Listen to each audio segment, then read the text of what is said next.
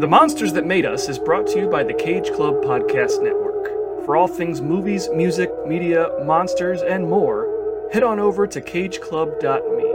That's cageclub.me.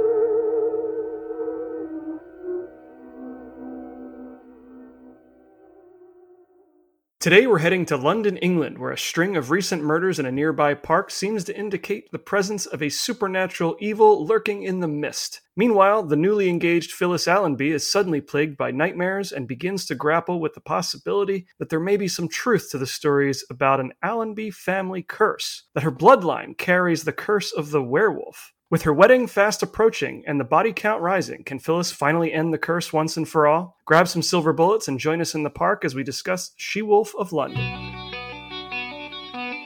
To a new world of gods and monsters. Listen to them. Children of the night. It's alive! It's alive! It's alive! You're crazy show you who I am and what I am.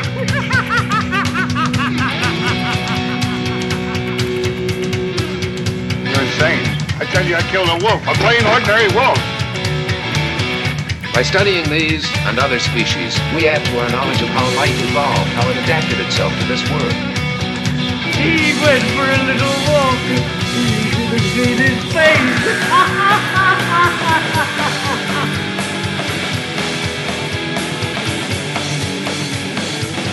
Welcome to The Monsters That Made Us, the podcast where we celebrate the spectacular characters and films in the Universal Studios Classic Monsters series. Today we're talking about the 1946 film She Wolf of London. I'm the Invisible Dan Cologne, and joining me as always is my co host who may or may not be a werewolf. I'm not exactly sure. Monster Mike Manzi, how are you? Yeah, just the Mike Manzi today. No monster about as far as I could tell. In the classical sense, that is. But here we are. So, the Universal Monsters, Mike, are dead, really. Yeah. By 1946, Universal had effectively wrung out all the scares they could out of their iconic monsters, and She Wolf of London was the final nail in the coffin, so to speak. It's a sort of a death knell for the films that had put Universal on the map and had helped keep them afloat over the past two decades. We will, of course, see them take one more big swing in the monster territory as we get into the Atomic Age, but that won't be for another couple of episodes. Here we've got a film that reaches all the way back to 1935 for some inspiration, borrowing the Werewolf of London title, but virtually nothing else. There's not even a werewolf in this movie, which probably has something to do with the fact that Jack Pierce was on his way out at this point. No, instead we get a very run of the mill murder mystery with a lot of sizzle and not a whole lot of steak. It's a classic bait and switch. In fact, this sort of mystery story had been replicated many times by 1946, and judging by the contemporary reviews, She Wolf of London did very little to stimulate audiences who could see the twist ending coming a mile away. Now, I hesitate to call this one the worst that we've seen up to this point, but maybe it is. There are some things that I really like about it, but this late in the game, to introduce a brand new character and not even deliver on the spectacle seems like a bad play on Universal's part. I mean, at least the Invisible Woman had an Invisible Woman. But what do you think, Mike? I assume this was your first time with She Wolf of London. I'm really curious to know how this one landed for you. Yeah, this was my first time with this movie and a lot to absorb. Yeah, kind of felt a little blindsided, not gonna lie, like immediate response, first impressions.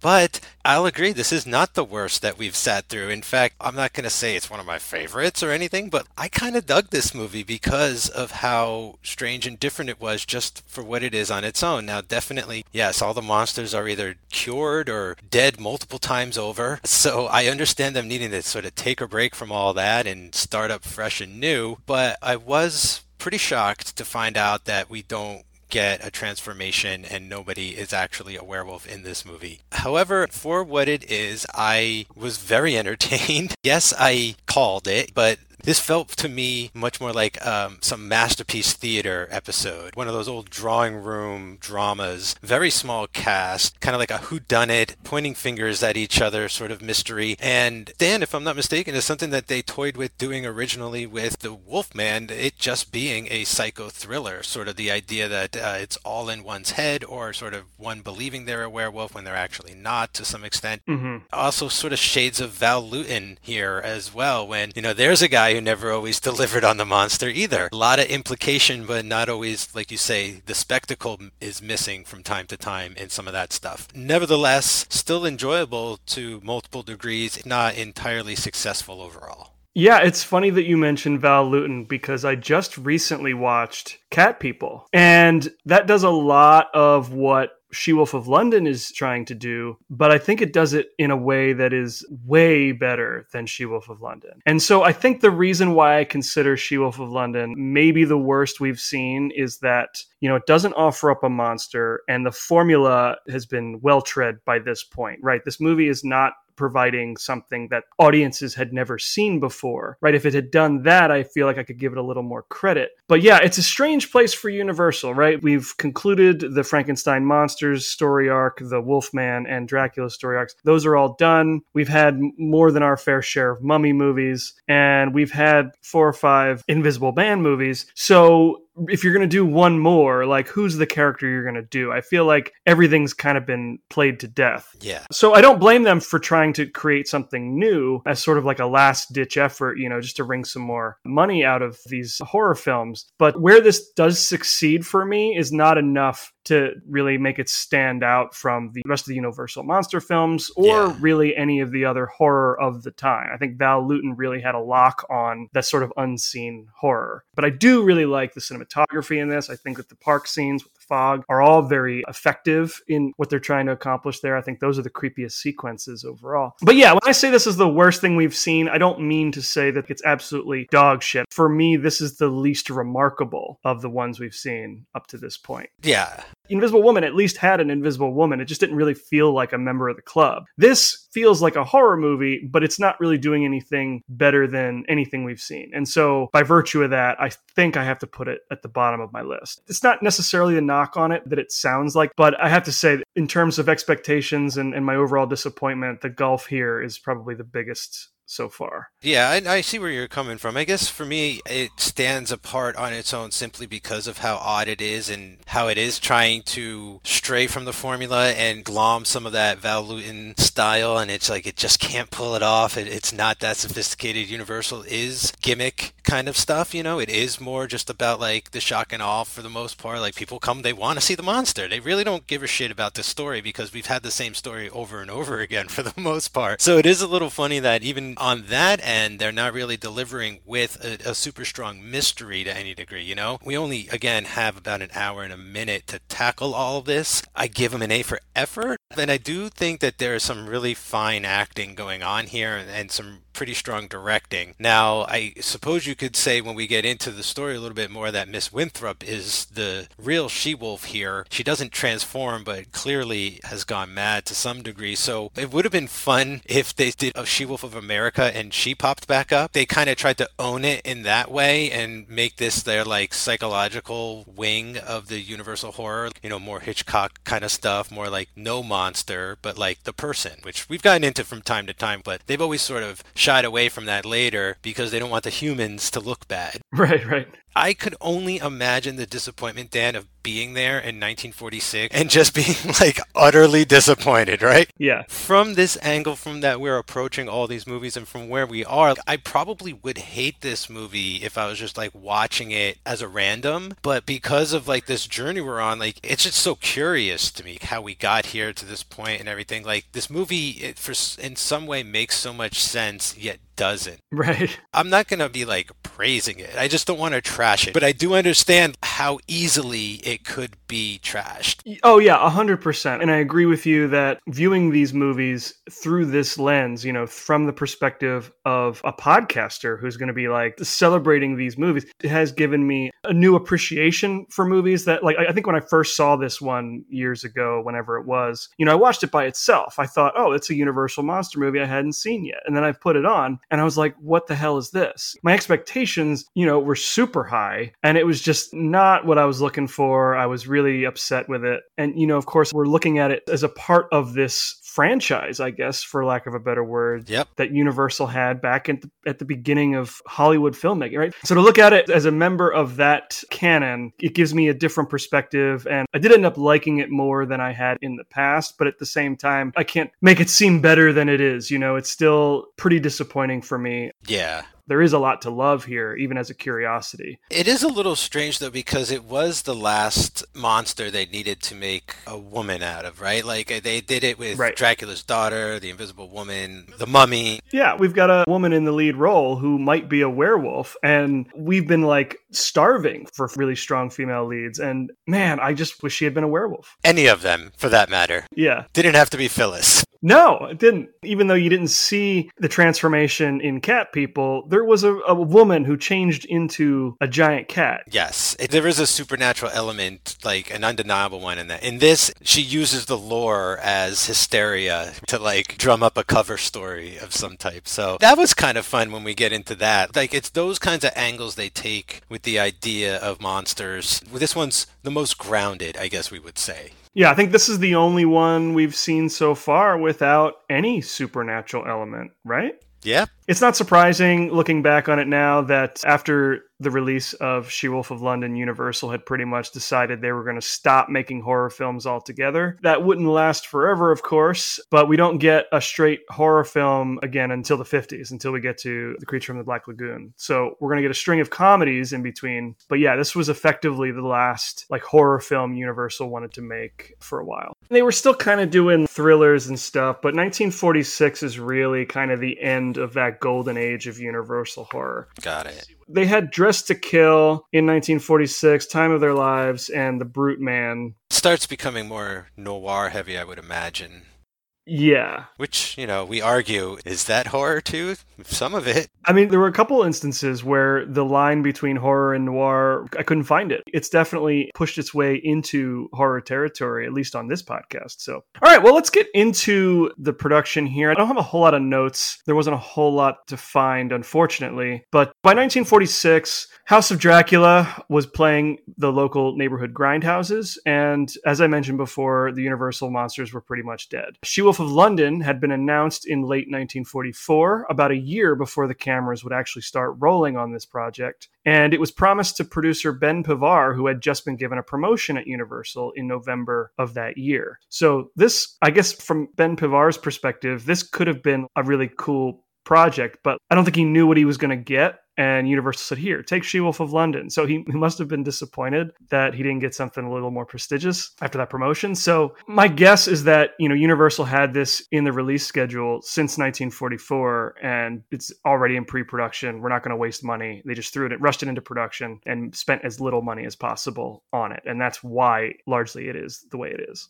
Okay. Pivar brought on director Jean Yarbrough, uh, as well as June Lockhart, Don Porter, Sara Haden, Jan Wiley, Forrester Harvey, and Una O'Connor to fill out the cast. Two of those actors, you'll notice, didn't make it into the finished film. Una O'Connor was dropped in favor of Eileen Malyon, and Forrester Harvey, who you'll remember played Una O'Connor's husband in The Invisible Man, died suddenly on December 14th, 1945. It's believed he would have played Detective Latham. Jean Yarbrough began his film career in 1922 as a prop man before working his way up to assistant director. By 1936, he was directing comedy and musical shorts for RKO. His feature length debut came in 1938 with Rebellious Daughters, but it was in the 1940s and 50s when Yarbrough achieved his greatest success, directing Abbott and Costello and Bowery Boys comedies, as well as some horror, including The Devil Bat, starring Bela Lugosi, and House of Horrors, starring Rondo Hatton as the Creeper. Nice. The screenplay was written by George Bricker based on a story by Dwight V. Babcock. Bricker, you may recall, also wrote House of Dracula. Production began on December 8th and wrapped on the 21st, three days over schedule. Now, if the set looks familiar, that's because the film was shot on Universal's Hacienda set, which was also used for many of their westerns at that time.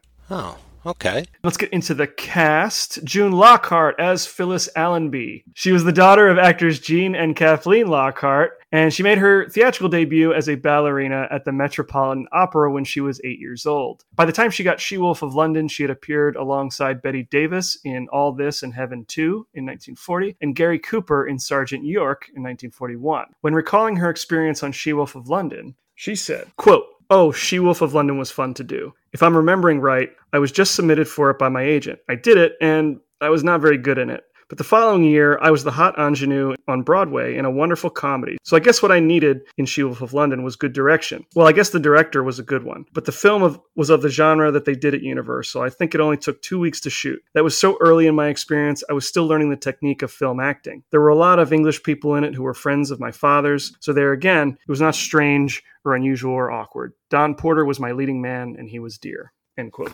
I liked her in this. I thought she did pretty well. You know, she's kind of just playing that one note the whole movie, unfortunately, which is I think I'm a werewolf, and I'm kind of scared shitless Right. about that. But I guess there's a few moments earlier that are really nice where she seems super confident and competent and all this. You know, there's that nice bet sequence we'll talk about with her fiance when they're riding and everything. So I thought she did very fine in this movie for what she was given to do, that is. Yeah, I think she's largely failed by the script. You know, the character is not really written to be very dynamic. And so, yeah, she spends most of the movie just like she has no agency. She's just a victim the entire time and spends the entire movie just worried that she's going to become a werewolf. That Broadway show she referred to was 1947's For Love or Money, which by most accounts was a mediocre show, but it did launch her to Broadway stardom. After the 1940s, her work on screen was largely for television, where she did a lot of shows before landing her career defining role as Maureen Robinson on Lost in Space in 1965. Awesome. Yeah, and looking at her bio here, she's in a lot of cool movies that I loved, uh, at least like, but like weird movies like Chud 2, Bud the Chud, or like Strange Invaders, or, or Troll 1, with the notorious Troll 2 as its sequel. But she's in the first one, and really cool. Did a lot of fun stuff. She's one of those actors, and a lot of these actors are going to have the same issue, but she had so many credits, it's tough to really narrow it down. And Of course, everybody knows her as Maureen Robinson, so Yeah, thank yeah. you for bringing up Troll and Chud 2.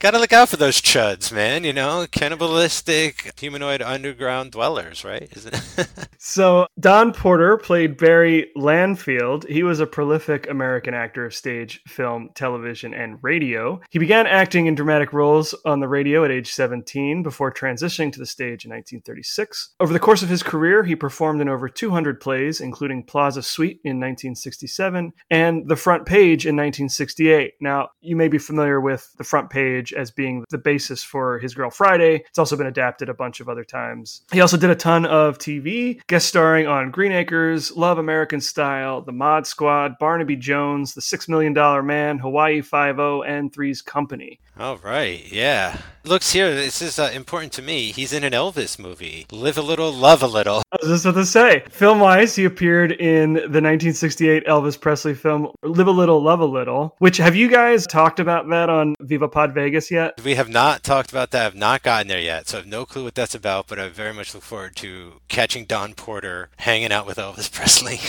He was also in 1972's The Candidate with Robert Redford, among others. But most people would probably know him for playing Russell Lawrence on the 1960s sitcom Gidget. I like him in this too. Like he is pretty much the only guy in the movie for the whole movie. His hair, he had sort of like a His like hair, a- yep. yeah, right. Man, it was so slick. I was like, how do I get those waves in my hair? We've got Sara Haden as Martha Winthrop. She was another stage performer, made her film debut in 1934 in the Katharine Hepburn film Spitfire, and later appeared as a humorless truant officer in the 1936 Shirley Temple comedy Captain January, as well as Miss Pipps in the 1941 Our Gang comedy Come Back Miss Pipps. All right. She made other appearances in The Shop Around the Corner and Woman of the Year. She is probably best known for playing Aunt Polly in Mickey Rooney's Andy Hardy movies, if you've ever seen those. Cool, cool. And, and uh, she was in Mad Love, one of my favorite. Just a crazy horror movie, Peter Lorre movie. That, Yes. that's a real fun one. She's in there somewhere. So you said she played like a truant officer. Those are her vibes this whole movie, and I think Mm-hmm. she is terrifying at times in this movie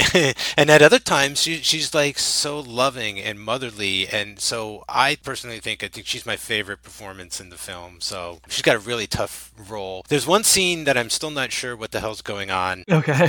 when she reveals the truth to her daughter but there's Yeah, i yeah. feel like there's a scene like that in all of these movies where you and i are like mm, not exactly sure what's happening yeah, yeah, yeah. I have a tough time seeing her play comedic characters because I don't really know her from anything else. Like I'm familiar with The Shop Around the Corner. I've seen it, but I don't remember her in it. I don't think I've seen any of the Shirley Temple movies. She's got this history of doing comedy, but I only really know her from this. And I think the movie does her a disservice a little bit because, yes, she's playing that domineering, kind of stern enforcer around the house, but then also kind of is this loving aunt. But like the movie telegraphs the reveal way in advance. So like the entire time I'm questioning her motives. I never really believe that she's being kind. Yeah. So I would love to see her in something else where she's not automatically projected as the villain. Yeah, I was kind of getting like the mom from Titanic vibes off of her, right? Sure, E- Except yep, like in yep. Titanic, you get a little more like empathy for that mom. Like why she's doing what she's doing is a little more clear, I think, than Miss Winthrop. But That's a good analogy because they both have a scene where they talk about if you don't marry this person, we're ruined. They each have that motivation. But I just didn't feel a whole lot of sympathy for Martha Winthrop. kind of an interesting study in like the same idea played totally different in a way. Her daughter, Carol Winthrop, was played by Jan Wiley. She appeared in 39 films over the course of her career, mostly supporting in minor roles in Hollywood B movies. She Wolf of London is probably her most famous film. Didn't really see a whole lot else worth mentioning, but I do think she's pretty solid here. This is gonna sound the wrong way, but like she kind of looks like every one of those starlets, right? Like she stands out in this movie because she looks like a Hollywood actress, and it kind of was a little jarring. Right. because everyone else looks is sort of so believable and it's like the acting that is really coming through and with her I was kind of like blinded by the beauty and i don't know if that was supposed to be part of the character i just feel like she kind of had the least to do with a role that really could have had a lot of meat to it, right? Like we'll get to it, but like she's let in on a secret and I just feel like there's sort of like a wasted opportunity maybe with the character, not so much the actor playing it. I think the casting may have been intentional because she does draw the eye. And if you remember, Barry suspects her first as the killer. And so I feel like she stands out intentionally. Maybe that's not executed as well as it could be, but I, I do think that we are meant to notice her, right? I think she is meant to stand out in this cast for that reason. Now, it's not the most clever of red herrings, but I could see that being the motivation to cast somebody who is so wildly different looking than the rest. That's my own supposition. But I think that's a good point because you know she really does draw the eye, and like the whole concept of like the red herring is to be a distraction from the actual culprit. And you know, even I knowing who is responsible here, at one point I was like, "Is she the werewolf? like maybe she's gonna Yeah. turn into the werewolf." But unfortunately, nay. Right. Yeah. I mean, in that scene where Barry accuses her of being the she wolf, it had been quite some time since I had last watched the movie and I had forgotten uh, the specifics. And I thought, wait a minute, is she? I was like, I'm pretty sure it was the ant the whole time. And then I'm like, wait a minute, did, am I misremembering? Is she the she wolf? Because that's a hell of a twist. And then, no, of course not. The movie unfolded the way I had expected it to. But yeah, that would have been a hell of a twist to have her be an actual she wolf or, or at least have her be the killer. But no, she is everything she appears to be. We got Lloyd Corrigan as Detective Latham. He was the son of actors James and Lillian Corrigan. He was a bit of a Renaissance man. His career began in the 1920s and lasted almost to his death in 1969. And in that time, he was a producer, a director, a screenwriter, and an actor across a wide variety of films and TV shows. I took a look at his filmography, and across all of that, his directing work, his writing and acting work, I really didn't see a whole lot of stuff that I was familiar with personally, although I did notice he wrote a couple of the Warner Oland Fu Manchu movies in the 1920s. Yeah, I'm just looking at his filmography here, but I, I noticed a couple things. It's a, it's a mad, mad, mad, mad world. Yes. The Manchurian Candidate. So, like, he's in stuff. I just don't recognize him from those things per se, but I love him in this movie. This was like the kind of character, I don't want to say missing. Maybe I never realized I was kind of missing this guy from a couple of the last movies, but the inspector who really wants to get down to the bottom of it that isn't a skeptic, because most of the time I realized, Dan, that it's one of the townsfolk or like one of the main players who's like a barrister or some shit, and they're like a lawyer, right? Or like a pharmacist or something, and they're like, they're the one that is like, it's a werewolf or this or that. I was loving that it was the detective right out of the gate being like, we're dealing with a werewolf here. And he's also just got such a great disposition, too, this character, this actor, the way he's playing. He's such like a lovable kind of guy, too, that I hated to see him die. like, that was such a hard death. I think that, you know, I mean, we're 25 movies in here. I think it would be a lot to ask the audience to believe that maybe it's not a werewolf. You know what I mean? I think it was a smart move to have an important character come right out of the gate and say, I think it's a werewolf. This movie is just over like an hour long. What is it? It's 61 minutes. We don't have time to be questioning whether or not there's a werewolf. So immediately in the first couple minutes, there's a werewolf. Okay. And then the movie spends the next 50 some odd minutes proving to you that it's not. So it's sort of like a reverse werewolf movie. Yeah, with like the characters and the plot to that effect, right? Which, yeah, I think this is kind of cool. Dennis Hoey plays Inspector Pierce. He's a big dude, isn't he? oh my god, yeah. Really intimidating guy. He was a British actor who is most well known for playing Inspector Lestrade in six of Universal's Sherlock Holmes movies. I have a little bit of trouble imagining him playing Lestrade, mostly because, in terms of, like, I'm not really familiar with the old Sherlock Holmes movies, but I think of the Lestrade they had in Guy Ritchie's Sherlock Holmes movies. I forget the actor's name, but he's this little guy, and, like, I can only ever picture Lestrade as being kind of a smaller dude. I might be thinking of the guy who played Sherlock's brother in those movies. Was that Robbie Coltrane as Mycroft? That was uh, Uh, Stephen Fry. Who names their kids Sherlock and Mycroft in the first place? you have got to be crazy people to do that. So yeah, that, that's sort of his claim to fame, playing Lestrade. Martin Kosleck, we've seen before. He was Ragheb in The Mummy's Curse, and here he plays Dwight Severn. Yeah, I recognize him now. Okay, cool. Yeah, and I was so bummed that he didn't show up earlier in this movie. I feel like it's almost a running gag. You know, where's Dwight? Where's Dwight? I was like, he didn't come in. He never showed up. Yeah, well, apparently he looked back fondly on this production, and he often thought of it as a consolation prize for playing so many heavies. If you remember from our Mummy's Curse episode, I think I talked about his career often playing like Nazis and things. He always played bad guys. So here we get to see him just kind of play a suitor who uh, gets attacked. Poor Dwight.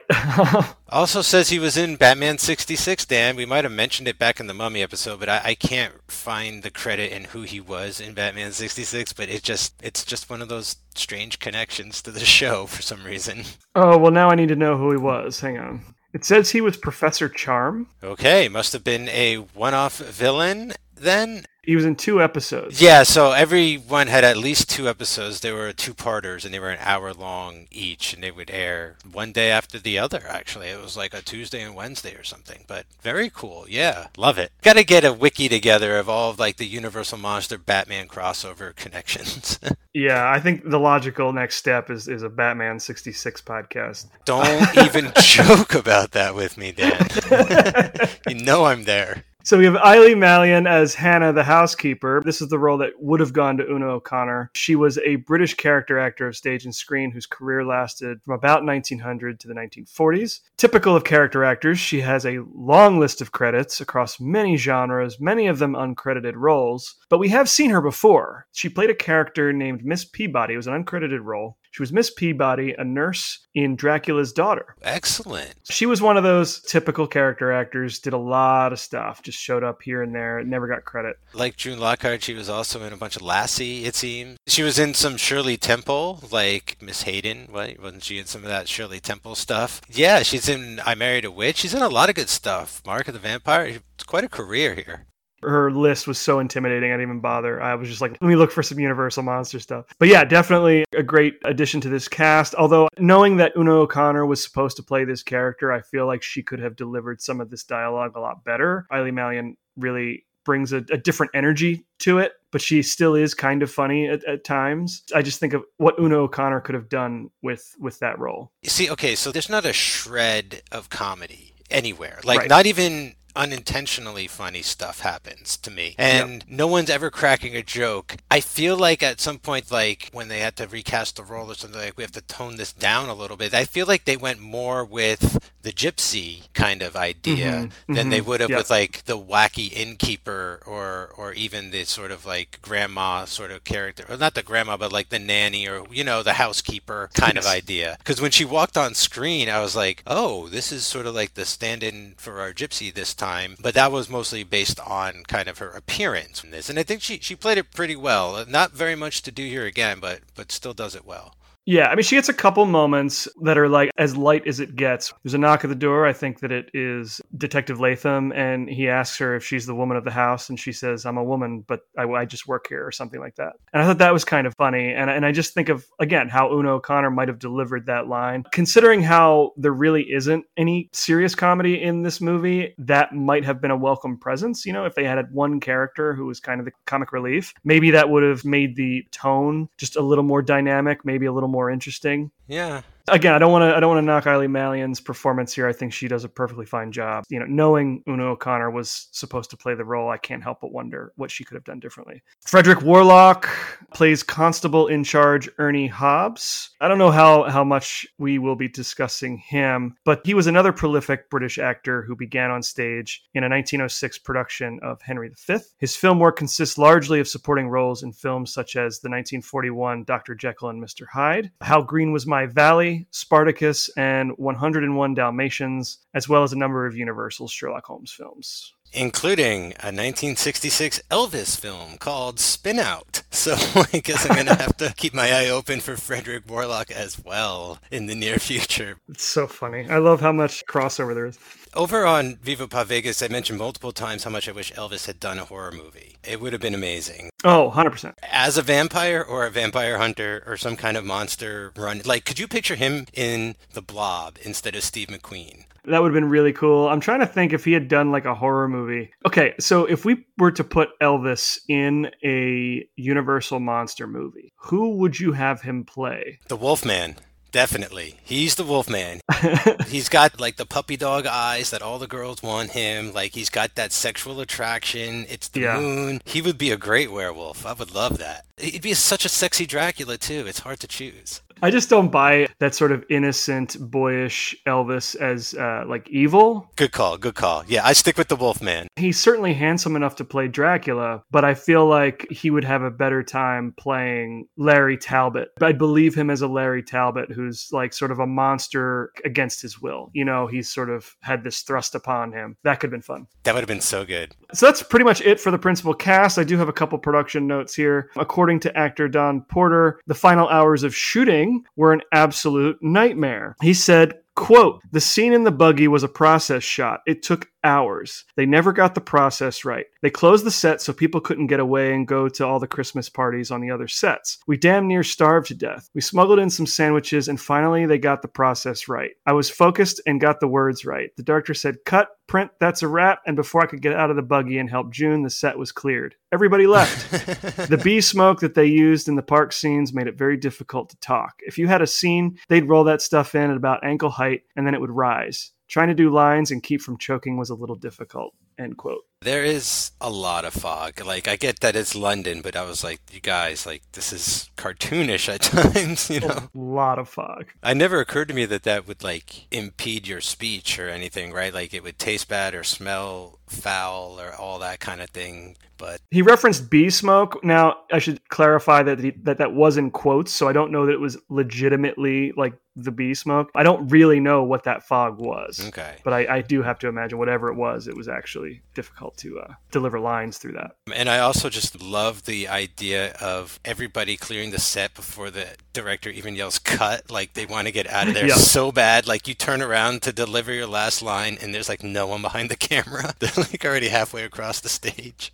I read that production ended on December 21st, but I also read somewhere that they had come back up until Christmas Eve to do like some reshoots. Oh, that's terrible. It's possible that that process shot on the carriage was Christmas Eve and everybody just wanted to oh, go home. That's even worse. Okay. I just imagine it was around Christmas. I didn't know they were going to work on Christmas to finish this movie. It's not worth it to finish Yeah. this movie. No. She Wolf of London premiered in New York on April 5th, 1946, before going wide on May 17th as part of a double bill with The Cat Creeps, their last horror double feature of the 1940s. So this thing didn't even come out on its own. It pretty much released as part of a double feature. Both The Cat Creeps and She Wolf of London came out at the same time and they came out as a double bill. So I don't think there's a whole lot of faith in either of these movies. In the UK, the film was released as The Curse of the Allenbys, which may be a better title considering. But it, I mean, like, it takes place in London. That's just so strange that they would rename it there.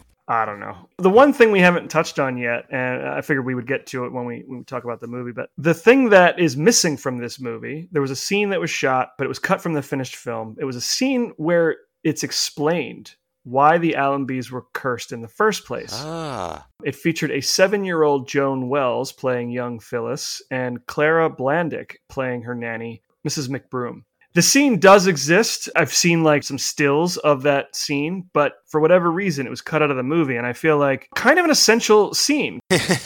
yeah. We hear about this curse of the Allenbys. There's a little bit about it sort of at the top of the movie, but the movie never attempts to explain the origin of that curse. We just have to take it on face value that this family was cursed. We don't know why. So, Yeah. yeah, I feel like if there's one thing I would add to this movie, it's this scene, just so we know where all this started. Yeah, Dan, you have no idea how confused I was and frantically filling in gaps any way possible. At one point where I was like, you know, it's been forever since I saw Werewolf of London. Was that guy's name Allenby? Did he have a daughter? Is that considered a curse? Am I missing something? Like, please, movie, please fill in the gaps. And and you know, Universal horror movies are great at giving us a montage that kind of recontextualizes everything up until that point. So I was praying for some kind of flashback at some point, or someone opening up a journal at least and getting a voiceover as to like, oh, her father's journal. Here's the curse scene. Nothing. I had to just leave myself to wonder that somewhere along the line they were werewolves and like she's just waiting for it to happen one day.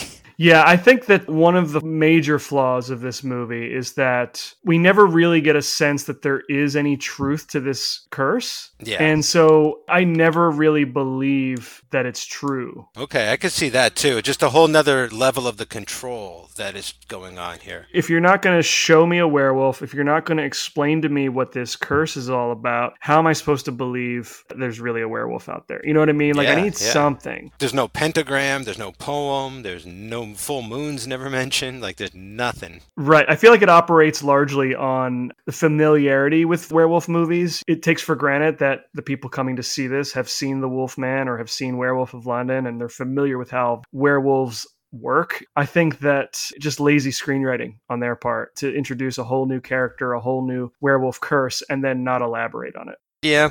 That's it. That's all I got note wise. Okay. All right. That's more than I thought. That's the thing with these movies. The ones where I expect to not find a whole lot, I end up finding a fair amount. Stuff worth mentioning, even if it's just old credits. Okay, let's get into this. We, of course, open with our classic Universal logo, but again, for the second time in a row, we don't get the fanfare. We get movie score, Yeah. which I kind of enjoy. I enjoy hearing that spooky music right out of the gate. Yeah, yeah, I like it. It makes it feel fresh again for some reason. Even though I'm looking at the same visual, it's got a different vibe to it. You know, it doesn't feel like Yep. Superman anymore. It feels like, oh. Right. You know, I'm like, something bad's about to happen. The opening credits are about as exciting as Paint drying, I guess, at yeah, this point. yeah, I was trying to think of one of the older ones. I think it was Invisible Agent, where it was just bland background with some text. This is just sort of a still shot of the mansion. It's fine. The old timey font is fun. Once we get past that, we get the only real context for the Allenby curse. We get a shot of Big Ben and some text that reads London at the turn of the century, the legend of the Allenby curse was almost forgotten until. Yeah, so I was shocked immediately about how far back we're going in time. These Universal Monster movies have put us almost up into the millennium, uh, to the year 2000, right? We were in the mid 90s Yeah. with one of those mummy movies, and now we're going way back to horse drawn carriage and all that kind of thing. So, if not for nothing, I really was digging getting back to that look and the vibe of the buggies and the cobblestone Mhm. and the London fog again. Yeah, there's something about the sort of gothic horror, like that Yes. aesthetic. Just Yeah. it's just essential, right? That's the sort of where the mummy movies start to lose me in that like they're sort of fish out of water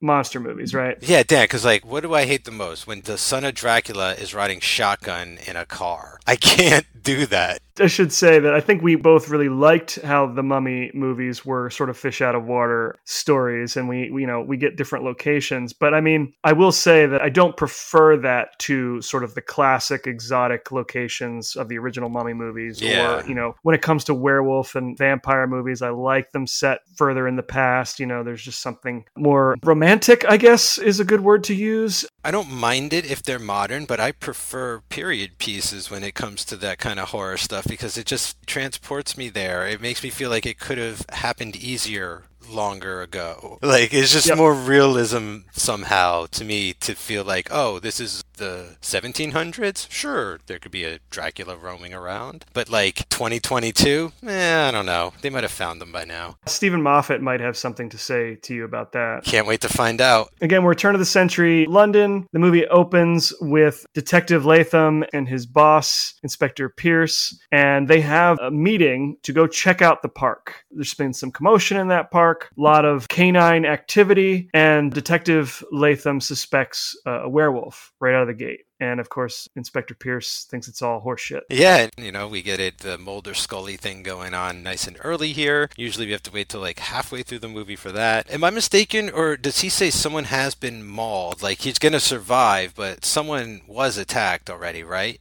Yes. Now, throughout the movie, like we'll be talking about it, but like throughout, they've established that these dogs are a legitimate presence in that park. And I'm suspecting that because, you know, there's no motive for anybody to go out on a killing spree yet. So I suspect that this particular incident was probably a legitimate mauling by one of these dogs. Like some sort of accident of some kind. Okay, I see what you're saying. So like you don't think that the setup is on yet. It's tough to know. It is tough to know if it becomes like a case of covering tracks and killing two birds in one stone, you know? Use her to cover up my tracks and also drive her insane. Sure, but like the whole killing spree kicks off once Phyllis like establishes that she's getting married next week. But they also need to start the rumor of the werewolf, you know, so that Phyllis starts to wonder about, you know, her sanity and everything like that too. So there's a lot of things that are like in play already. Unfortunately, I don't think the movie really elaborates on this particular incident. There we go again, Dan. We are just giving it too much credit sometimes.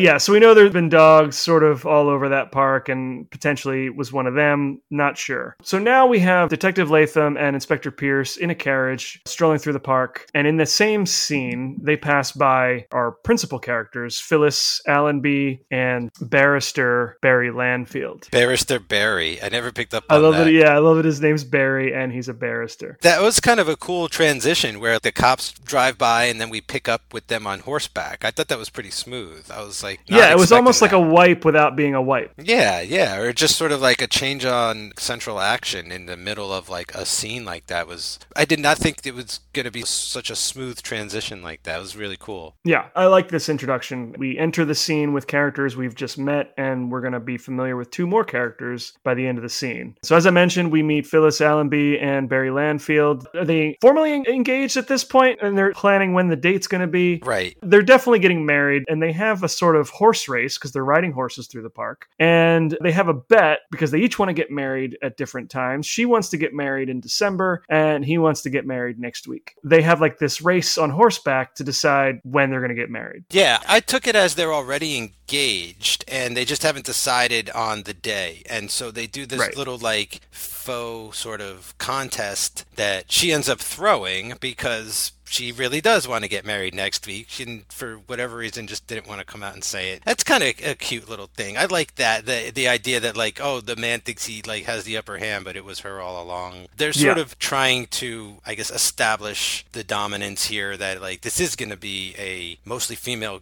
cast and centric film. So I thought that was kind of nice. That it was like we're already poking fun at this guy a little bit. Yeah, and I, and I really like these two performers, particularly June Lockhart. I think this is where I enjoy her most, just because she's happy. You know, I, Yeah. I, I like seeing her as this young woman in love, and you know, this is the June Lockhart I'm familiar with for the most part. Yeah, this is the one that gets in that spaceship with her whole family and the adventurous one. Yes. And as they are wrapping up their engagement plans, they notice the police. The detective, the inspector, and a couple constables are there investigating the attack that happened in the park previous night. And of course, Phyllis overhears that they're suspecting a she wolf that's been roaming through the park. And that's like the beginning of her mania, right? Like from now on, from now to the end of the movie, she's just going to be stuck in this oh no, the family curse, it's me, so on and so forth. It's almost like when some people have gone into like a trance for the whole movie too early. Yeah. I understand we only have an hour here, but give her like 15 minutes to be herself because it just kind of robs you of development that she is going to be basically doing this one thing for the rest of the movie, which is unfortunate because she's shown she could do more than one thing and they're going to just kind of regulate her to that role. At least she does it well. I never get bored of this act. I mean, it's it's only five minutes in, right? And she's kind of screwed. But the thing that has me a little bit curious, though, is that this is not the first attack in that park. There have been multiple attacks in that park, presumably dog attacks. That's where these rumors of a werewolf started. Did she not notice? Like, this is the first time she's heard that there might be a werewolf in the park. The timing of it doesn't really make a whole lot of sense. My understanding is that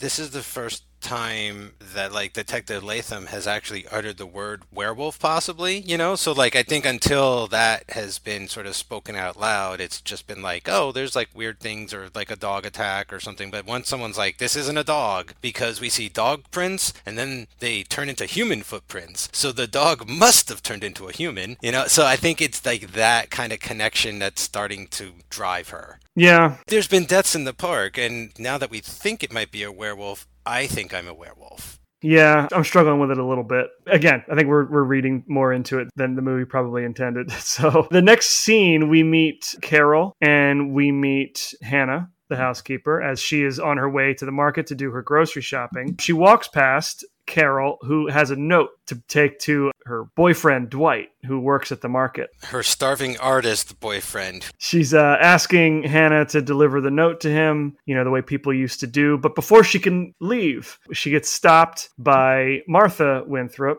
Carol's mother. And I mean, we get the sense of who Martha is right out of the gate, don't we? I mean, she yeah knows the note was passed and she wants it, and she's not going to have her daughter going on dates with some starving artist who doesn't make any money. Real killjoy. Yeah, definitely. And Hannah was like making faces back at her and Oh, like yeah. You know, mm-hmm. not taking any of her shit and letting her know that she thinks like she sucks. She's like, I don't know what note you're talking about. Try to play stupid. She did her best. And then when she had to give it up, she was like, "Fine, why do you have to be like that?" Like Yeah, I love that. See, that's another situation where I would have loved to have seen Una O'Connor and how she would have played against Sara Haden. Probably would have been really good opportunities for comedy there. The more that's going to come up, the more I'm probably going to wish that is the way it went down. Yeah, yeah. But now we get sort of the history of Martha and Carol and how they relate to the Allenby family. yeah. So you're going to have to break this down again real slow for me. Yeah. Okay. So up until this point, Carol and Phyllis have believed themselves to be cousins. Yes. Phyllis has believed that Martha is her aunt. Yeah. And like they've lived in this house forever. And that's just not true. So, big picture, Martha wants her daughter Carol to not marry some penniless artist, but to marry up, to find a rich man like Barry who can support them because everything like the mansion they live in, all of that is going to go away as soon as Phyllis marries Barry. Because it belongs to Phyllis. Correct. Because the mansion that Carol thought belonged to them the, her whole life, it turns out that Martha is just like the steward of the place. Like she's just like the innkeeper, like she's the house watcher. Yes, Martha is like the housekeeper for that mansion. More than that, she was the woman who didn't marry Phyllis's father originally, like years ago. So here's where I kind of lost it. How does Phyllis end up with Martha and Carol? Because Martha mentions that her husband passed away, right? Yes. So what happened to Phyllis's father and mother? That's what I can't remember. So Phyllis's parents were killed. Murdered by Martha, possibly? Now, they mention in the dialogue, I can't remember the specific lines. It's so quick. In the context, they are killed, and I think it's believed that it was the Allenby curse that did them in. They don't really explain it. So Phyllis's parents are dead when the movie starts. So, okay, that blows my theory up because now I really believe that Martha killed them. Like, that's what I want to believe. Right. And raised Phyllis as her own. That could be true at some point. You know what I mean? It could be. But years ago, before Phyllis was born, before Carol was born, Martha was kind of dating Phyllis's father. They were gonna get married. He was interested, and she turned him down to marry a starving artist. Right, that's why she doesn't like Dwight. Yes. Right. And then a year later, Phyllis's parents were married and had Phyllis, you know, and all of that. But when Martha's husband died, leaving her penniless as a single mother, she got a job as the housekeeper for the Allenbys. So one can assume that she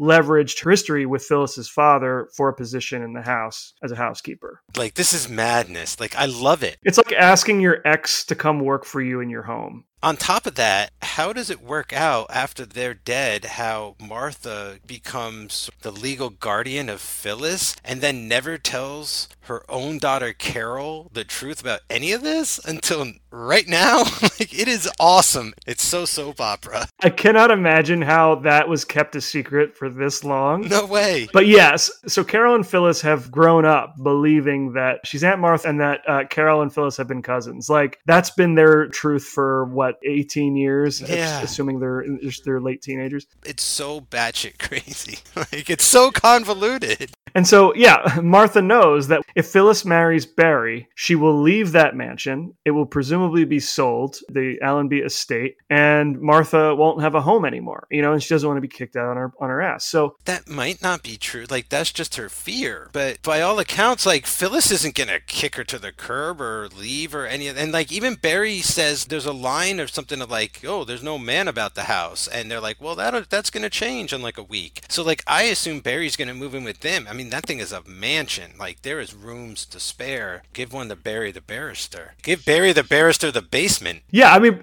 a decent person would keep the staff on, right? You know, and just Yeah. just incorporate them into the new home or whatever. But we're also talking about a woman who is insane. being driven insane, you could just as easily convince her she's not a werewolf, but someone's trying really fucking hard in the opposite direction. I mean, Martha. Martha is crazy. Oh yes, yeah, Martha is yes, she is insane. Yes, you're right. She, she's interpreting things the way she thinks they are and is acting based on those assumptions. So yeah, we're, she's viewing all of this through an insane person's perspective. Yeah, yeah, she's already gone. I think by the time the film has started, and then by the end, there's no question. Her only motivation here is the preservation of herself and her daughter, and she's not willing to take the chance that they'd be kicked out on the street. Yeah, and it's almost even more for her own self-preservation. Right. Like she doesn't really care if her daughter marries anyone she loves. She's like, "You're going to marry Barry," and Barry has no say in it. And Barry's like, "I don't want to marry your daughter. like, I want to marry Phyllis." Yeah, I mean, well, I don't know that she specifically wants him to marry Barry, but although she does, She says Barry, like, "You're going to marry Barry." Like, I'm setting that up at the end, and she's like, "But." I don't love Barry, and Barry's in love with Phyllis. So it is that just blind madness, I suppose. so a lot of like exposition here. It's a little bit convoluted, like you said, kind of soap opera y. Okay, so with that backstory out of the way, Phyllis comes back to the house. And we get this interaction with her and one of the German shepherds on the property, which I think is interesting. There are dogs all over this property, and I feel like she should know that the dogs don't like her. But I mean, it felt like it was almost a new thing that these dogs suddenly started not liking her. Or maybe it's just because the movie just started. But one thing that is going to really drive me nuts, and I think it was definitely intentional, is like most of the soundtrack to this are those howling dogs. Like those Mhm, dogs yep. are going to just be going and going. It's like when a truck's backing up on your block at seven in the morning. Right. It's just like, when are they going to stop? I think there are only two dogs we ever see on screen at any one time, but the movie does feel like there are like 10 or 15 dogs in it. Yeah. With the sound effects, I'm just like, there's a lot of dogs in this movie. But yeah, we only ever see like two.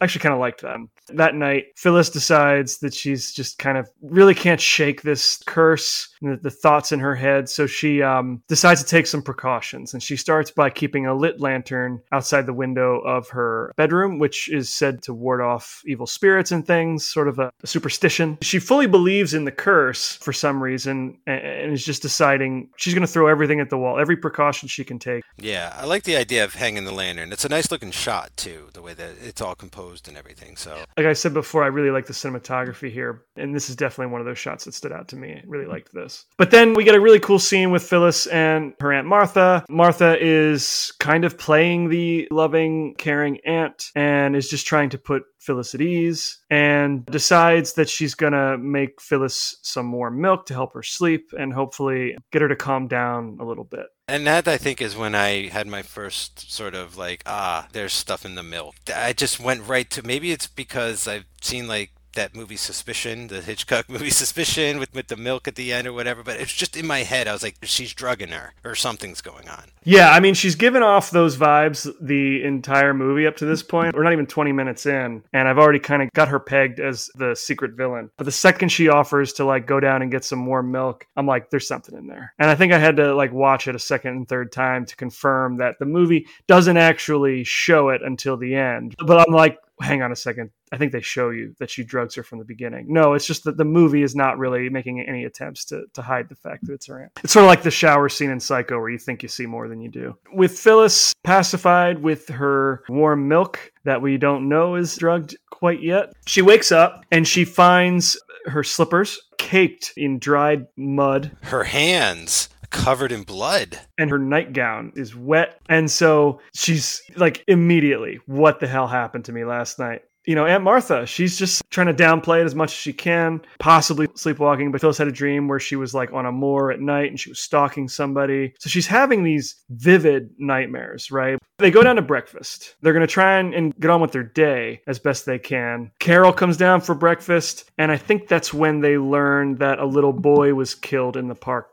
the previous night. Yeah, I was shocked to hear that. That they went little boy, you know, because like the first quote unquote victim was like a man, you know, and he mm-hmm. was like slashed or scarred, but like he was clawed, and you know, he's gonna make it though. And then we go from that to like a little boy is dead, basically like torn apart, brutally killed. Yes, I think they describe him as being like torn into pieces. Yeah, like I don't need that vision in my head in a Universal monster movie, you know, like those are the people watching the movies usually, are little kids. Yeah, so the Carol reads the headline: a small boy was uh, torn to pieces by an animal of some kind. They realize it was in the park, half a mile from the home. Phyllis starts to lose it. Yeah, this is going to be like a wash, rinse, repeat for the rest of the movie. Yeah, pretty much. It kind of is. Well, the inspector will show up, Barry will show up, and every time someone shows up, they're not allowed to see Phyllis. She's like up in the room resting and this and that. I love the scene though. I think it's next when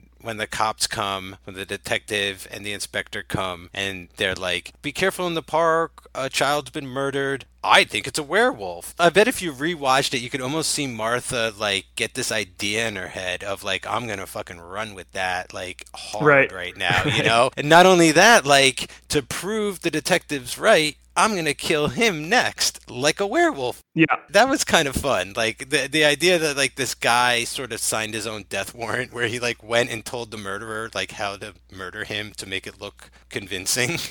we'll get to that scene, and uh, I'm going to pay attention to that. But yeah, so as you mentioned, Barry comes to visit, and over the course of the movie, this becomes sort of a thing where he, he wants to see Phyllis, his fiance, and Martha keeps explaining to him that she's too ill to take visitors. what she's really doing is sort of like copping him off to Carol. Yes. You know, it's like go spend time with my daughter. Yes, 100%. And I think they go on several dates, well, quote unquote dates over the course of this movie. Martha is making sure Phyllis is, is sort of bedridden for uh, the foreseeable future, but at the same time is playing as this caring aunt, just trying to make sure that she feels okay and so on and so forth. But not to be led astray, let's not forget Barry is uh, a lawyer. He may not be a, a investigative cop, but he knows when something is just not right. And so he decides he's going to do some investigation himself. I thought this was a cool move because it kind of gives the wrong impression. He goes like on a carriage ride with Carol and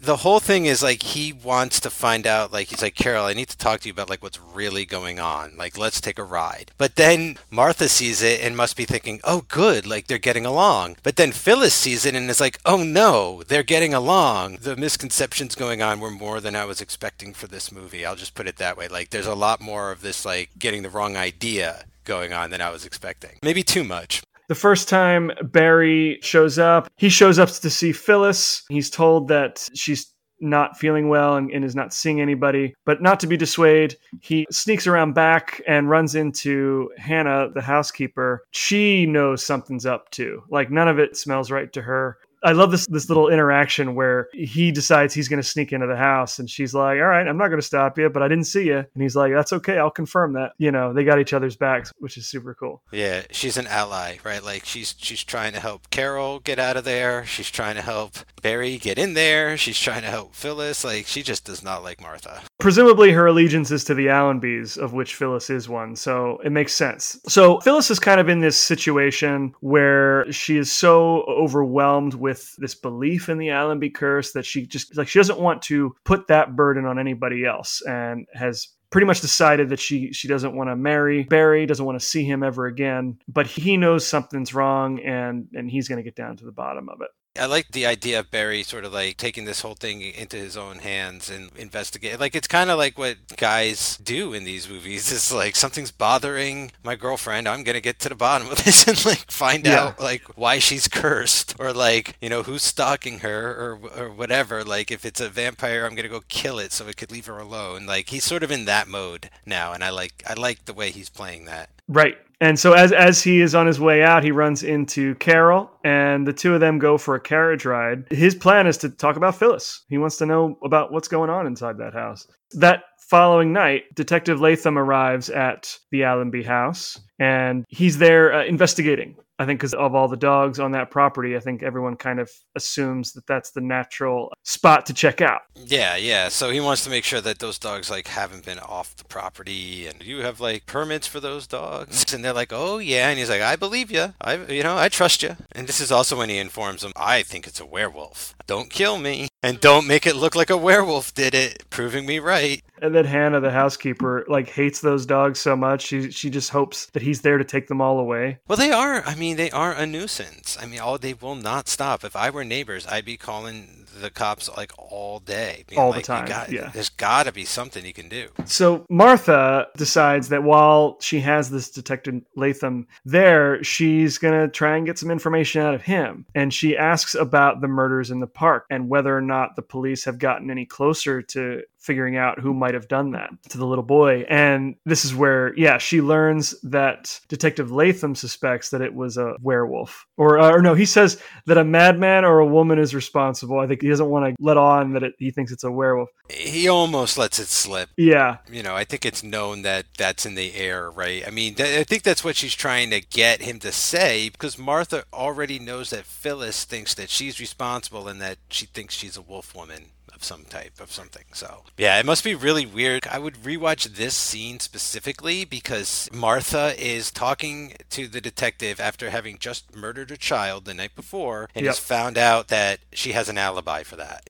Yep. No one's looking at her whatsoever. Well, the following night, Phyllis is in bed and she starts to have what I'm going to call like a bout of anxiety, right? She is just a ball of nerves, just waiting for her her transformation to happen. She hears the dogs howling outside and starts stuffing cotton in her ears, which I kind of love, hoping that she can just drown out the noise of the howling dogs. This is a great scene where Carol comes in and, and they have a great conversation. And I think this might be the best case for Carol as an ally. Knowing what we know, I think in hindsight, she's legitimately trying to be a good friend. I actually thought in this scene she was going to tell her the truth, but and I'm not quite sure what's stopping the character to telling her the truth in this scene. You know what her mother told her prior, but this is a nice scene where she was like, "Yeah, I went on that ride." With Barry and we kind of like talked it all out and you know he loves you and like I like this guy Dwight. We might never see him. He might not really exist. I'm waiting the whole movie for Dwight to show up. Yeah it, it was really cool bonding moment there, I guess, that, that I really needed to justify their relationship in some way, right? Because like they feel like sisters, but they're not. And then you Right. find out they're really not related. And so like it's nice to know that Carol doesn't care. She's like, what's the difference? The way I look at it, Carol's like, you are my cousin. Like we're mm-hmm. related. It doesn't matter. Whatever my mom said, I don't care. Basically been living as sisters or cousins for so long, like they may as well be. But uh, yeah, I, I love that scene. And, and so now Phyllis is basically going all Nancy Thompson on us and decides she's just going to drink coffee and never go to sleep again. That was a funny little scene because it definitely made me think of, you know, Nightmare on Elm Street stuff. Yeah, if I thought me going to sleep meant that I might turn into a werewolf and, and kill another child, hell yeah, I'm going to be trying to stay awake as long as possible. Phyllis doesn't actually have any werewolf transformation. You know, she just assumes she goes to bed, she wakes up, and someone's dead. I get why that would be her plan. She puts on the lamps on the wall sconces and plugs her ears with the cotton, and she's going to stay up as late as possible. But that night, we get our first hint of uh, werewolf attack. This is like the first time we see Park at night. I think it looks great. It's just called Public Park. Um, and so we've got Detective Latham and a bunch of constables, like a whole posse of them. There's a lot of people in the park this night. Yeah, and their goal is to go in there and round up as many dogs as possible. And this is where we get our second werewolf attack. So, as they are inspecting the park, we cut back to the Allenby mansion, and a woman whose face we never see, her face is kind of covered in this hood, leaves the house, shuts the gate. The German shepherds hop that fence, which is awesome, and she takes off into the park. Yeah, we see this hooded figure once before extremely fast, and it's like a quick cut. And I was like, what is that? Was that like a mistake? And then we see the dog leap back over the fence also. It's like really fast. It's like from the night before, but now we're seeing it play out in its entirety. This is happening night after night where like someone from that house shrouded is leading these dogs into the park. I was like, it's definitely not a werewolf. It's one of these dogs is what I'm thinking. Someone is commanding these dogs to attack. Looking back, knowing the twist, I think it's meant to be a visual cue or like a like something to tell us that it is not Phyllis because of the way we saw the dogs interact with her earlier in the movie. I think that's that's the only reason that scene is in there is to show how the dogs respond to Phyllis because these dogs are not going after this cloaked woman. They're not attacking her like she has no intention of bringing them keeps them locked behind the gate, and then they follow her into the park. They hop that fence and they go with her, not in a menacing way, or at least not that I, as far as I can tell. If we know that it's Martha, then those dogs would know her by her scent, would want to accompany her into the park, probably. It's probably meant to be some sort of visual information for the audience. I thought it looked cool. Like it was pretty ghastly. It was weird. It was like flowing like a ghost almost. I like the simplicity. I like the brevity of it. It just it gave me a bit of a chill I wasn't expecting. The imagery, even though she's wearing all light colors with the fog and everything, it does kind of remind me of like a Dracula movie. I get that. I think the visual is really effective. In the park, it's pretty relatively quiet night. I don't get the sense that they've rounded up any dogs, but there's really no no action to speak of. Detective Latham by himself wandering through the fog with his cigar encounters this shrouded woman in the park and meets his end, unfortunately. Yeah, very very high pitched shriek from the detective, and uh, that's all. That's all she wrote.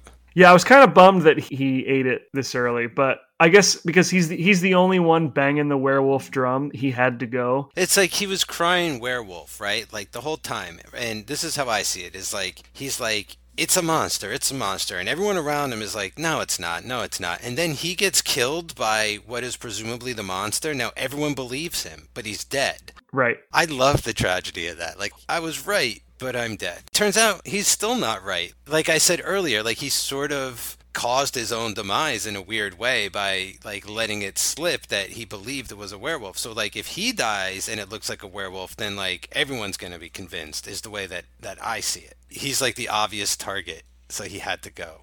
And I love the way it's staged. They do it twice, I think, where Latham, wounded, comes stumbling out of the mist. And, like, in the background, you see that hooded woman kind of disappear into the trees, into the bushes. Like, everyone's all occupying this space, but the way they blocked it is really cool because there's stuff happening kind of in the foreground, there's stuff happening in the background. I actually really enjoy how those sequences are orchestrated. Yeah, I like all of this park stuff actually. It feels both like sort of like a maze. Like it feels big and small at the same time depending on what they need it for. It's almost like got this weird mystical like quality to it. It's like always morphing or changing and then we got like all the smoke helps sell that too. The lost woods or something. It's like don't go in the park. You won't find your way out of the park.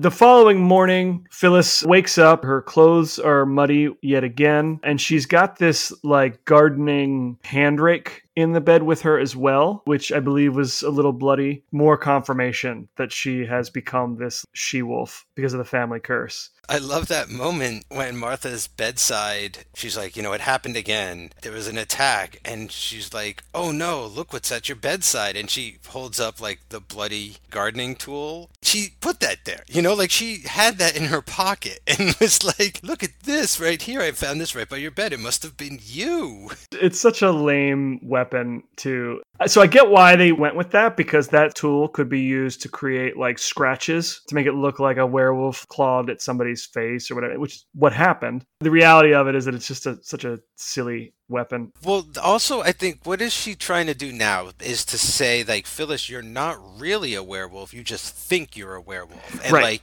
you've used this instead of your claws and, like, that instead of that. And, like, you know, you don't transform. You go into some kind of trance, maybe, but, like, you're not growing fur all over the place. You just, you're acting more canine, I guess. Possibly, but I don't get the sense that Martha is trying to make Phyllis believe. Not yet. I don't get the sense that she's trying to make her believe that she actually killed somebody. it's all laying the breadcrumbs, right? So it's, she's never gonna fully push her over the edge. She wants her to come to her own conclusion, like jump on her own. Right. I don't think she's explicitly acknowledging that Phyllis might have killed somebody. She's still trying to make her believe that it's in her head. Which also, what's the point of that if the point is to make her go insane so that she lose the house, she'll have to go into an asylum? Like, why is Martha constantly like, you're not insane? You know, like you would think that she would want her to go nuts and go into the asylum. Up to this point, I mean, she's still trying to be supportive, loving aunt, right? She can't immediately say, "Oh, well, you killed somebody," you know, because now she's got to go to the, get the police involved. She's still trying not to get the police involved here. If she can just convince Phyllis that she's crazy, she can have her committed. But if she acknowledges that Phyllis kills somebody, well, then yeah, she's got to call the police, and that is the last thing that she wants. It's such a tightrope that she's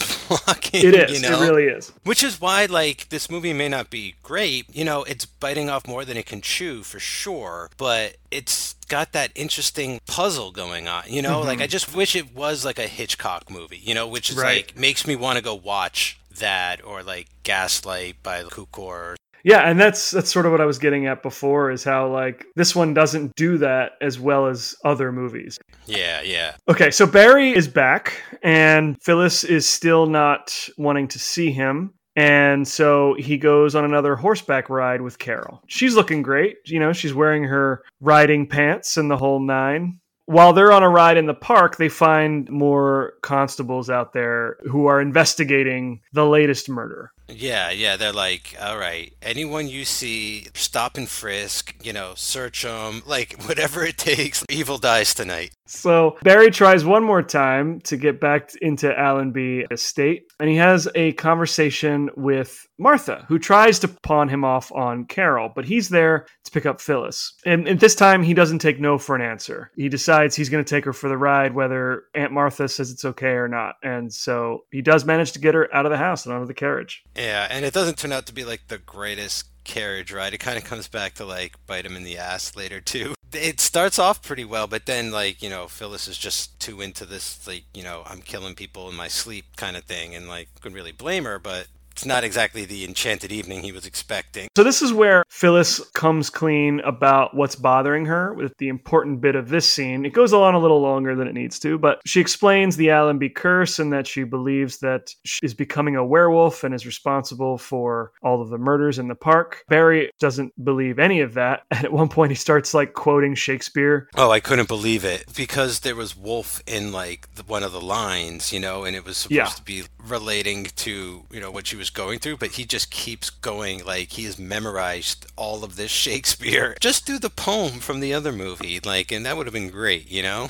Yeah, the Shakespeare goes on for like I was starting to get uncomfortable. Dude, too long. It's like all it's like the whole second act of Midsummer. Just a just a weird move on his part. It was funny because, like, you know, I was saying, I was watching this with my girlfriend, and it was like, you know, this is what you did before television. You memorized Shakespeare and, like, took buggy rides and quoted it to each other in Nights of Passion and things like She mentions not just the curse, but like, you know, the dreams she's had over time, you know, like the dreams where she changes into a wolf and stalks innocent victims. You know, Barry just chalks that up to all the stories she heard as a kid. You know, they made their way into her subconscious and are coming out through her dreams. Dan, I have those dreams. Of course. I have dreams where I turn into a werewolf or I'm fighting a werewolf or so, like, I'm, you know, I get that. That's just normal. Once he starts quoting, it's Merchant of Venice for whatever reason. It sort of takes uh, Phyllis to the brink. She was having a decent day, and, and now she's back to hysterics. It's time to go back home. You know, it's time to go back home when your date starts crying as you're reciting Shakespeare.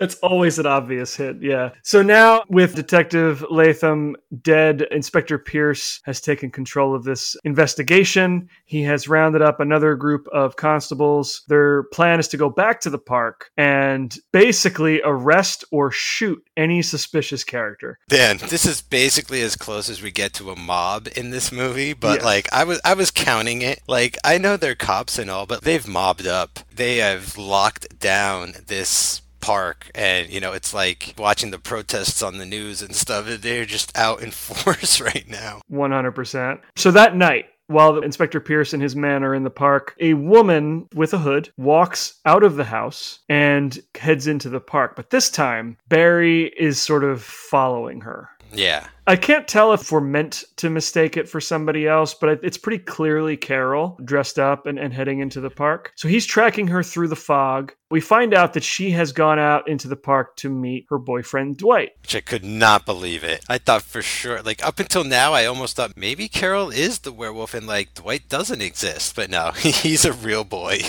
We're expecting to see this woman kill one of the cops or something, and they even play it up where she sneaks up on this man sitting at a park bench. And then, like, the reveal is that it's Carol and Dwight, not actually the she wolf. yeah, but doesn't Dwight get attacked before Carol shows up? You might be right. It's broken up a little bit. It almost is meant to be like Carol got caught trying to attack Dwight, so she reveals herself. But what really went down is like someone attacks Dwight and gets like interrupted, and Carol shows up and is like, "Hey, Dwight, I came to meet you." Barry runs into a couple of the cops who stop and frisk for, uh, like to borrow an expression. They question him, find out that he is Barry Lanfield. He's a barrister, the son of famous lawyer in the area. They have that interaction, and while that's happening, this female figure sneaks up on Dwight sitting at the bench. We hear the sort of growling and snarling that we've become accustomed to with these attacks. And when the police and Barry go to investigate, we see that hooded female figure sneak off into the background, into the trees. Barry gets up off the ground. He's been attacked by something. And as the men go running off after that hooded figure, then I think that's when Carol arrives. And she's wearing a very similar outfit.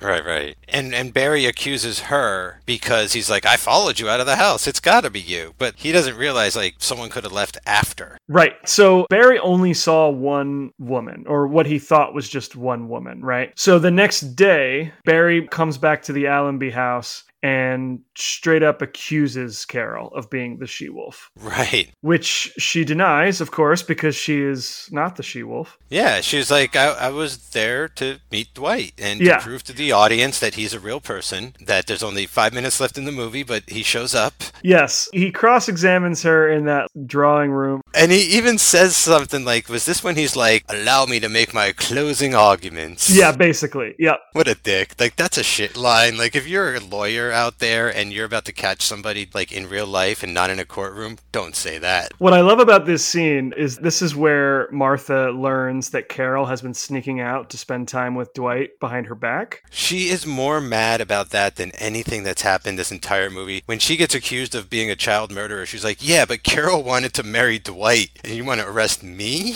Well, he even says that he suspected Martha until he saw Carol sneaking out of the house. Yeah, almost had it. So he almost had it. So now on like I guess what is the final night that we'll see in this movie. Phyllis is upstairs in bed reading a book on lycanthropy. Yes, which is one of the greatest shots in all of the Universal monster history.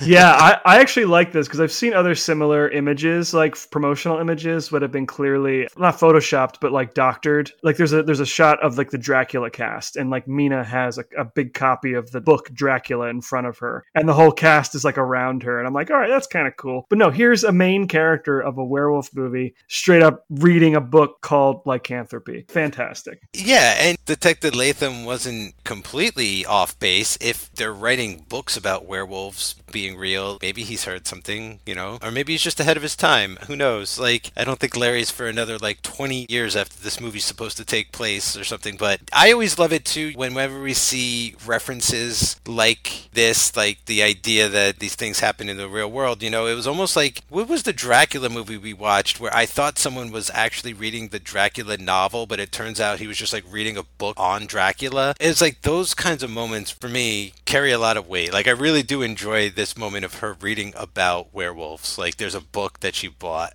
I dig it. I think it's one of the more uh, fun shots in the whole movie. I, yeah, especially since it's meant to be taken dead seriously too. Yes, in, in some way, it's it's kind of like like a Looney Tunes cartoon where they you know have a box uh, that just says dynamite on it. Okay, so as Phyllis is like reading her book on werewolf lore, she decides that she wants to go chat with Carol. This is where she tells Carol the whole story. We don't get to experience that scene unfortunately because it immediately cuts to a scene down downstairs. Carol comes down in a hood, like a cape, and is ready to go back out. And her mother naturally assumes she's going back out to visit Dwight again, her starving artist boyfriend. But the reality is that Carol plans to go to the police and explain the whole story. She's learned all the facts from Phyllis and now, I guess, suspects that her mother has been responsible for all of the uh, shit that's been going on up to this point. And confronts her, right? Straight up is like, Why are you doing this? I'm not going along with you. I'm turning you in, you know, and and she's like, but all I ever wanted was, you know, the best for you, and I want you to marry Barry, and that's what she's like, fuck Barry, like I don't give two shits about Barry, you know, you're destroying my cousin's life, or like, I mean, not my real cousin, but like, you know, the person I we're supposed to care about this person, and you're driving her insane. What is wrong with you, mom? It's not that it's a nice moment, but it's a very like strong scene, you know, like a, a mother and the daughter going at it like that, and the one being being like, I'm turning you in. Like, I'm not with you. Yeah. I love as soon as she leaves, she's got two men who are, are, like watching everything go down. Like she walks out of the house into the park, and then Barry follows her, and then Dwight, he's like hiding out in there, sees Barry go after her, and he follows suit. It's not a love triangle, but I love that like sort of everyone's kind of like watching each other and following each other, not really knowing what's going on. Back at the house, Martha is heading upstairs with another glass of warm milk. We're gonna learn that she plans to kill Phyllis. She's followed by Hannah, the housekeeper, who knows something's up. So yeah, like everything is just sort of coming together here in the last few minutes. And you can start to see Martha starting to shift a bit, like in her demeanor. Like at least Sara Haden, the actress, like starts really showing it a little more, if you know what I mean. Like she starts like tensing up and yeah. doing like almost this like Joan Crawford face or something, like mommy dearest and shit. And I was like, wow, she's really starting to scare me. She's putting on a performance now where she went from the whole movie. I mean, we knew she was lying, but the whole movie playing it so kind of motherly and gently, and now like the gloves are off and it's kind of intense.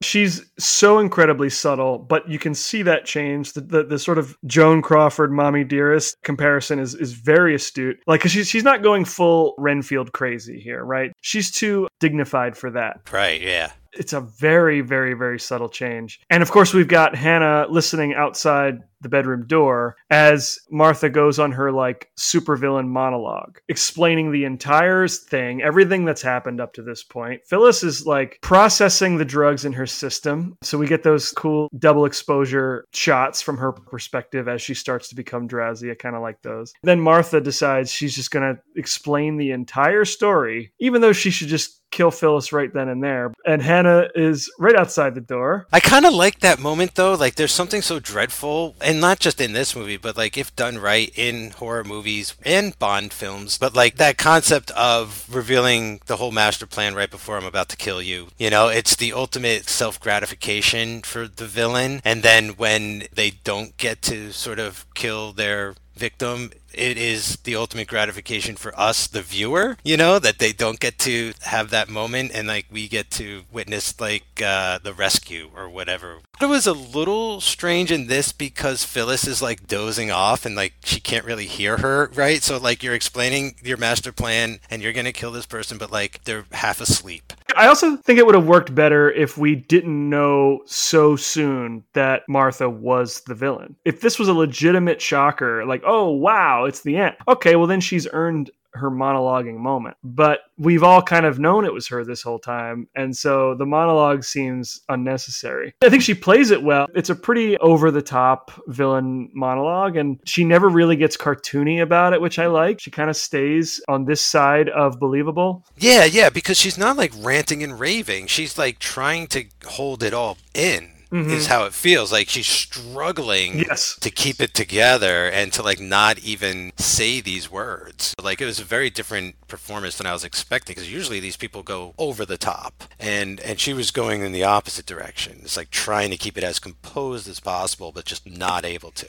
But she is interrupted by Hannah as she like peeks into the room. Martha notices and Hannah flees. She runs down the giant staircase and this might be my favorite detail about this ending is that Martha, in her pursuit, she slips on the stairs, takes a fall, and ultimately she's impaled by the knife in her hand, and, and so she kind of dies by her own hand, completely by accident. This I thought was a really good ending, and you know these movies always end so swiftly, and I knew something yes. was going to happen in like the last two minutes to wrap this all up. But we get a great stunt, right? Mm-hmm, mm-hmm. The stair fall is terrific. The whole concept of her falling on the knife is very poetic, you know, works beautifully. Like she murdered a child. Yep she murdered a 10 year old boy or something and then killed like a police officer and maimed several other people. Like, there's no way she's getting out of here alive. And I like the idea that no one else had to do the dirty work. Like, there's something sort of like very satisfying about that. All these other people are so sort of like pure on that level that I didn't want them to do that. I think we talked about this in our last episode with House of Dracula because of censorship. Larry Talbot was not able to turn into a wolf man and kill anybody because because he was going to kill the villain at the end. You know what I mean? Like if he killed anybody as a werewolf, he was not able to live. By that point, they were trying to avoid having one of their heroes do the dirty work. And I think, I mean, this works well enough to have your villains slip on the stairs and accidentally fall on their own knife because because then you know nobody's a murderer except for the person who's now dead. Yeah, ordinarily I wouldn't enjoy that as much, but there's something so nice and clean about it for this particular story. It, it just feels like the just desserts kind of yeah. ending. Uh, yeah, and and it fits well for it. So I was actually kind of impressed. I was like, cool, this is a good ending for this story. Like, and and a good end for this villain. She's got a definitive ending. She is dead, dead. So that's it. That's the end of She Wolf of London. Wild. Yeah. Do you have anything you want to add before we uh, wrap up? Yeah, yeah. So in closing, my closing arguments,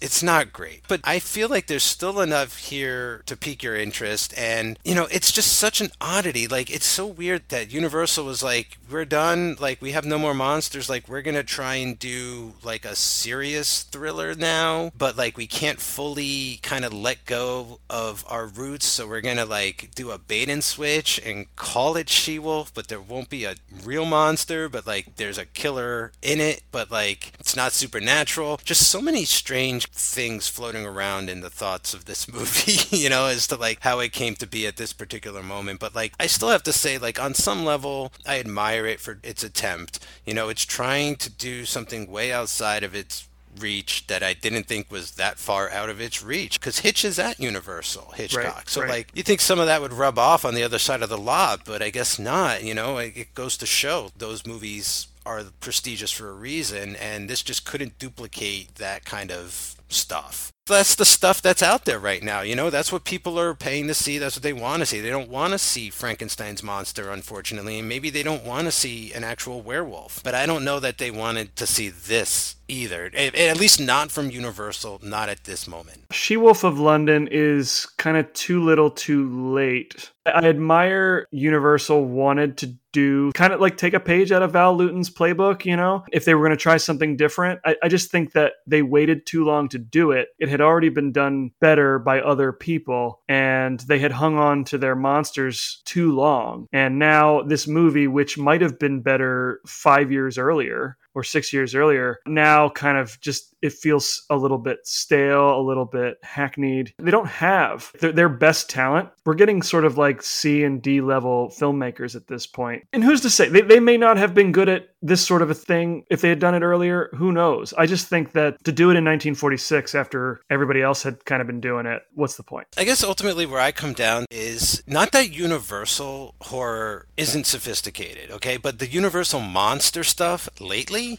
isn't. And to lump this in with that, I think was the problem, right? Is like to say that this is part of the monster series as opposed to just part of their horror series or their thriller series. I think that was the big misstep, like including it in here or even titling it Wolf Anything might have been part of the issue. Right. I, I mean, I should say, I don't know that Universal necessarily considered this part of their Universal Classic Monsters. Oh, you think it's like a marketing thing? They just shoved it on the set? Maybe. I don't know. I mean, the reason we included it here is because it's part of the Wolfman Legacy collection. So when you buy the Universal Studio Monster box sets, this is always included with the Wolfman. And so I felt obligated to include it. But it doesn't really feel like a Universal monster movie, kind of like the way Invisible Woman doesn't feel like a Universal monster movie. But that was included in the Invisible Man Legacy set. So this is a weird curio. I don't think there's ever a time when I'm thinking, you know what, I want to watch She Wolf of London. I watched this movie because it's got a young June Lockhart in it, and I think that's pretty cool. But yeah, if I want to watch a horror mystery kind of thing, I think, I mean, I'm probably going to go with Val Lewton's work before this. It's at the bottom of my list for Universal Monsters. I don't think it's a bad movie. I just think that it's unexciting. I think that's really what I'm ultimately come out of this saying. It's, is that it doesn't do anything particularly well. It's not the most exciting thing. It's sort of middle of the road, and for that reason, like if it was spectacularly bad, I might rank it a little higher because at least then it's you know the entertainment value might be a little higher. This doesn't even spectacularly fail. So yeah, it's just kind of bland. You know, unfortunately, I think that's the perfect word for it. Like, as much as, you know, I've talked about the things I enjoy,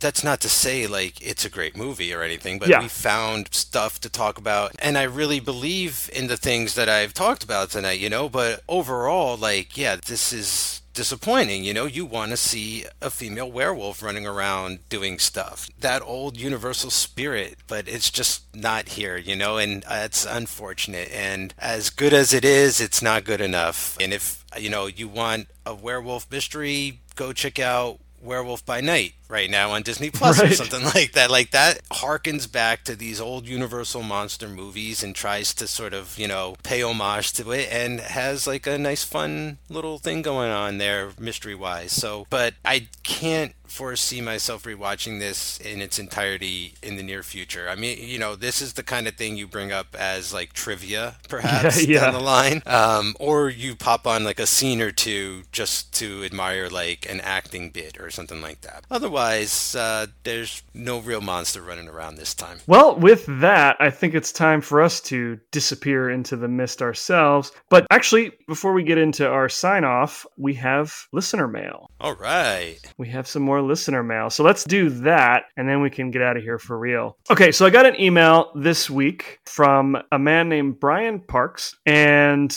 he says, "Hello to Monster Mike and Invisible Dan. Love the show. A buddy of mine does a Star Trek Warp Top 10 podcast which he has me guest on mostly as a gag as I know nothing about Star Trek, but I grew up loving the Universal monster films. So I thought maybe I could do one on them. I searched and found you guys. Glad I didn't start one. You guys have it on lockdown. Truly look forward to it every month. I love the list of other monsters, hoping you guys do others. Top five actors, actresses? Well, first of all, I'm going to interject here. And I think that anybody who wants to do a podcast about anything, whether it be Universal Monsters or whatever, you should do it. Don't let us stop you from doing a monster podcast because I think the, the more the merrier, as far as I'm concerned. Definitely. So he continues, wanted to ask, as I'm already dreading the show ending when you get to the end, do you guys plan on continuing? I was thinking maybe you could go back after the monster films and cover some of the other Universal horrors, like the Karloff Lugosi Black Cat, the Raven, The Invisible Ray, and others. I remember the old Universal video cassette collection, and they had one like Island of Lost Souls, which I loved, and I believe was a Paramount film, but somehow Universal released it in their collection. I did a little bit of research on this, just to interject one more time, and it turns out that Island of Lost Souls was indeed a Paramount production and was also included in that VHS collection that Universal put out for the Universal Monsters.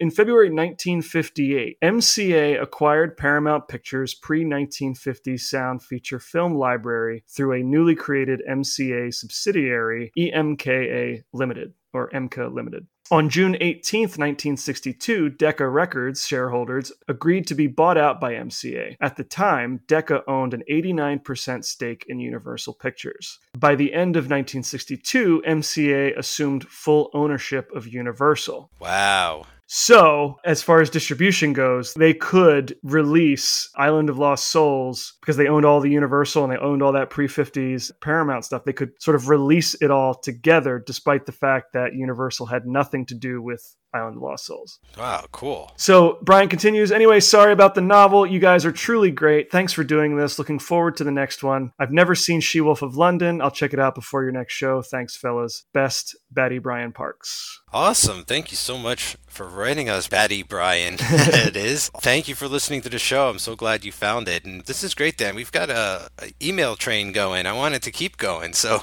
keep writing those emails in. This is awesome. I, I listened to a little bit of that Star Trek, the Warp Top 10 podcast, and it's pretty fantastic. You know, I, I've been working my way through Star Trek, just spent about three months watching the original series, and I'm now working on the first season of The Next Generation. And Brian, if you're looking for a place to start, I think, particularly because you like older things, older movies and TV shows, I think you could handle watching the original series. But I also would strongly recommend Strange New Worlds. That was the sort of new Trek that got me motivated to go back and watch the original series and, and work my way through the whole franchise. So Strange New Worlds also really cool. Um, and I really enjoy Warp Top 10 podcasts. So our listeners should definitely check that out if they are uh, into Star Trek as well. As for the future of the podcast, uh, I've said in a couple places, I think on social media and whatnot, I know that uh, once we get to the end of this cycle, we definitely want to take a break, but we do have some ideas as far as where we're going to go next. I don't think you'll have heard the last of the monsters that made us. And there's also other stuff we want to do, stuff that doesn't necessarily fit under that monsters that made us umbrella. And I think that you might see just a whole new podcast from us uh, at some point in the future. So, yeah, we definitely have plans beyond this. It's just going to be a matter of time, figure out what specifically we want to do. But don't worry. Yeah, is there anything else you, you want to add on to that, Mike? Yeah, whenever we know, you'll know. Basically, whatever we decide, we'll let you know as soon as possible. And we, I just, you know, hope that uh, whatever that is, you continue to listen. So thank you very much. Yeah, we appreciate all of our listeners